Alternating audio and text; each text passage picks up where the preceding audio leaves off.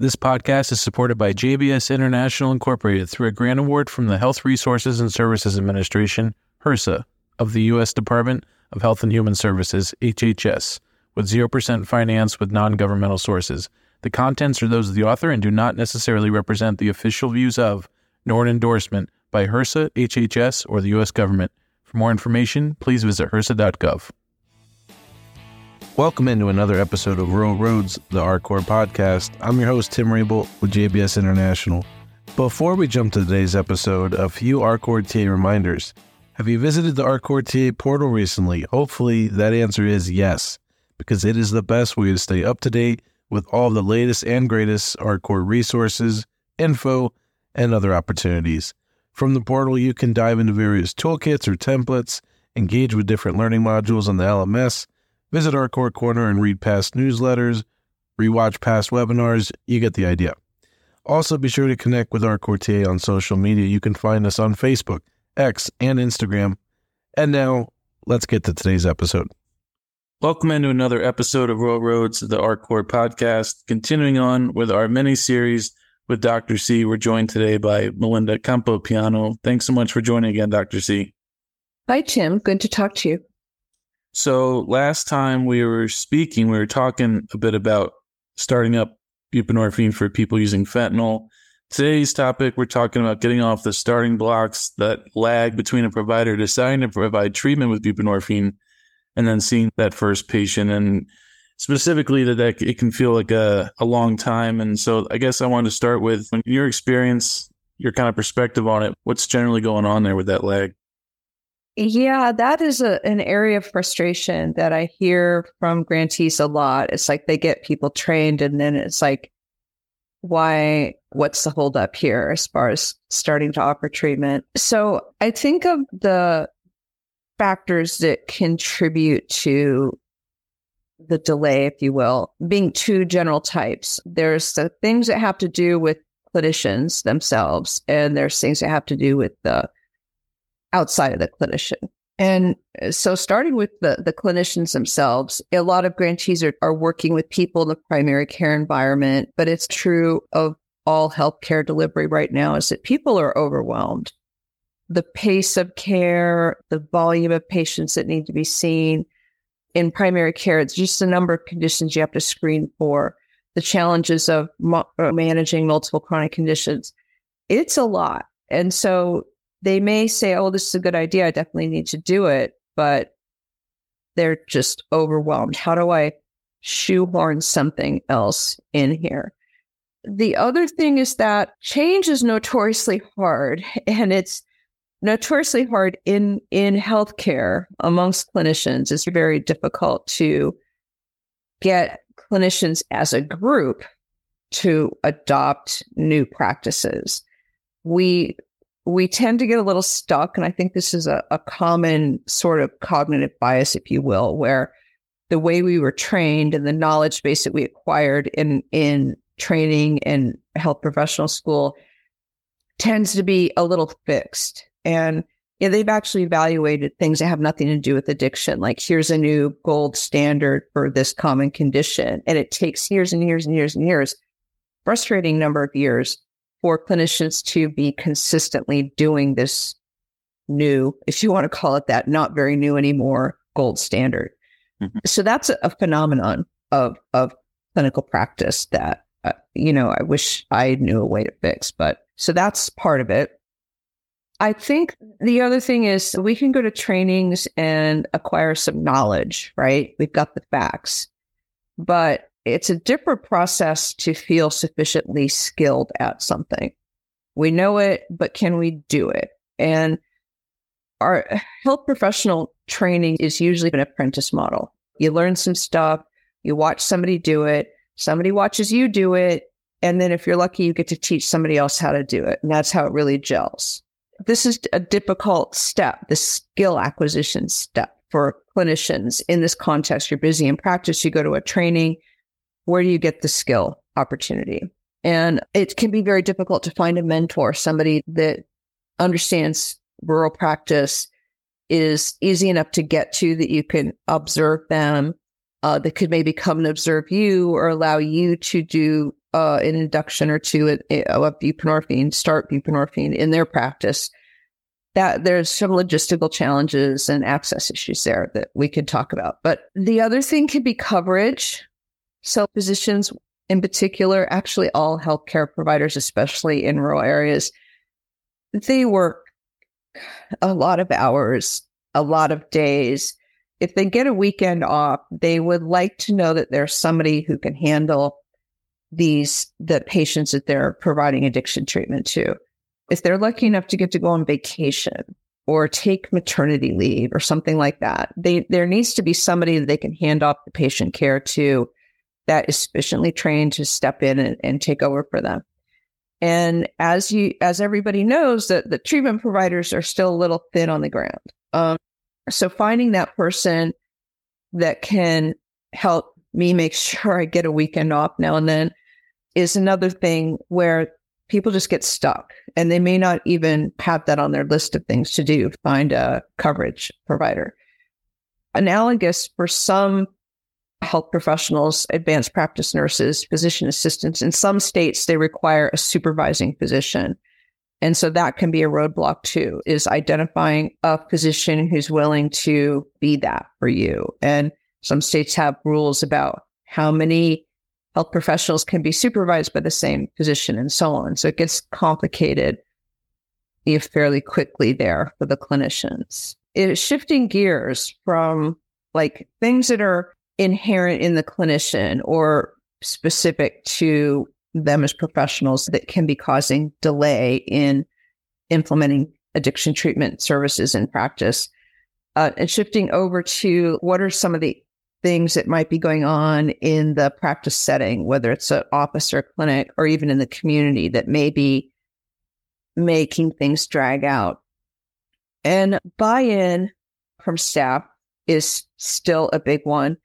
Because really, to be successful, everybody who's going to have any interaction with patients needs to be on board with what you're doing. If the person in the lab is not on board, their their reluctance or their reserve will, will come across to other members of the team and possibly to patients.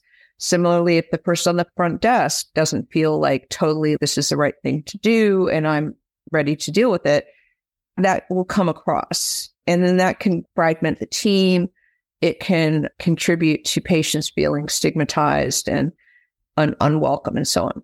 Um, so building buy-in from everybody from the, the front desk to the back office is critical and maybe harder than some of the clinicians might have expected getting everybody trained. So let's say everybody is fine. Let's do this. We want to do it. We want to save lives but how exactly? What do you need me to do? What should I say? What should I not say?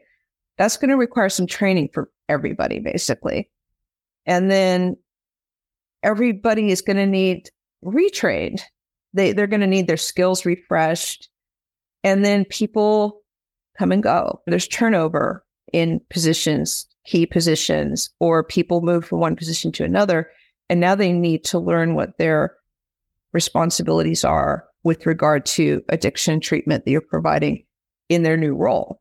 And, and so a provider who's looking at sustainability for their practice is going to be going, I know I'm going to need this whole training to happen all over again in a year. And where's that going to come from? It's not just going to disseminate by osmosis. And then people, it's natural that you need your skills refreshed, updated, because you get in a routine and you slide on a few things and you just need a kind of a little booster, if you will so that that can be a, a, big challenge. Staff, for a variety of reasons, some of them direct personal experience, and others misinformation that might have been introduced to us during our training, may have fears or negative expectations about how they think people with substance use disorder are going to behave in their office. And this is an example having to do with physicians in particular, but this type of thing could happen to anybody working in a healthcare environment. Is I used to have medical students and residents come out to my office where I was doing addiction treatment. And very often they would say something towards the end of their time with me to say, I had no idea people with substance use disorder could be so pleasant and have their act together. They, a lot of times when you're in training, you only see people when they're in acute distress. They're in the ER, they're in the hospital. Something isn't going well for them. Their coping skills are maxed out. And just the idea that people come sit in the waiting room between your patient with hypertension and your child with an ear infection, wait their turn, are pleasant, get their medication, get in their car and drive away. It's just wait, we're not providing that interaction for people when they're in training. So they have a, a certain set of expectations that they may need some direct like experience or information to get rid of those notions. And that's where people people in recovery can come and be part of training that you provide or having peers be part of the team in the office can help with that to try to overcome the fears and misapprehensions. Mm-hmm. The other thing is the community that you're in. If your community isn't fully on board with addiction treatment, or even not halfway on board, it creates a little bit of a, I can't think of a better word, hostile kind of unwelcoming mm-hmm. environment mm-hmm. for the provider to step out and do something a little different. And, they may not fully appreciate how chilling the effect of that will be until they've gotten trained and now they're like about to start and they're like, oh, wait a minute the treatment program actually does not welcome patients on medication or the community leader, judge, sheriff, county government, board of supervisors, board of directors of my own clinic, Rotary Club members, they're verbally opposed. They're out there saying, this is a bad thing. We don't want it. And how, how is this individual provider who's already really busy supposed to confront that. And especially in small communities, these are your neighbors. These are your peers in the community. And to put yourself in opposition to them, especially if they're vocal about their feelings, whew, that takes the stress out of the office and into your whole life. But actually, that's the kind of thing I think the grantees are working really hard to get community level buy in. And maybe making sure your clinicians are aware when people change their views. It, it would be a good thing to do to try to get them off the starting blocks, so to say. Because if, if I, as a clinician, I hear one kind of vocal person who is a sort of a community influencer opposed to what I'm trying to do, that's going to register with me. And I may not really hear about it if they start backing away from that positions, communicating with that about that to your providers who are interested in starting or maybe hung up on something could be a, a good role for the grantee addressing the training needs, including stigma to build buy-in. That's something you can be working on even before the provider is trained and ready to roll. Keeping an eye on sustainability of training is important. So there, there's I guess on the bright side, there's a lot of opportunities for grantees to build a highway for the provider to get from the training to delivering the care a little faster than they would without mm-hmm. a paved road to go down. Yeah. yeah.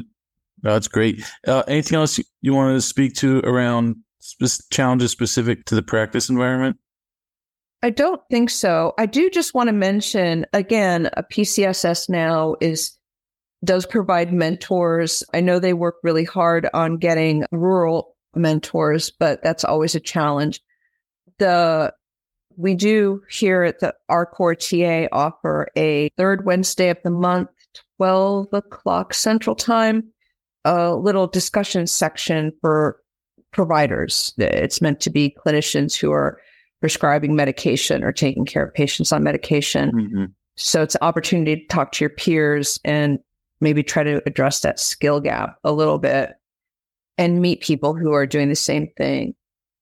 And actually sending your clinicians to conferences is sometimes helpful, whether it's a regional or a national conference, because then they can not just sit there and absorb information, but network and maybe meet people that that are nearby or that are welcoming to them coming and having some time to observe in their practice. I know the American Society of Addiction Medicine is a is a multi-specialty group, so you can send all of your potential prescribers there and they're welcome. So that might be like one type of meeting to go to, but I'm sure there are others. So just in terms of like little ideas that the grantees could um, try to use to, like I said, pave the road for the provider. Yeah, great suggestions, good plugs for our own resources. And we've done a lot of talking, provided a lot of information on a on an important topic. Anything else you wanted to add just as we wrap things up? No, I think not really. I will just say that frequently in my office hours, we conclude by just saying thank you. Thank you for the work mm-hmm. you do. It's hard work. Don't get discouraged. Don't give up. And we're here. We're here to help. Great. Thank you for that. And as always, appreciate you joining Dr. C. It's great to have you on. For those listening, thanks for tuning in, and we'll catch everyone next time. Okay. Bye, Tim. Bye, everybody.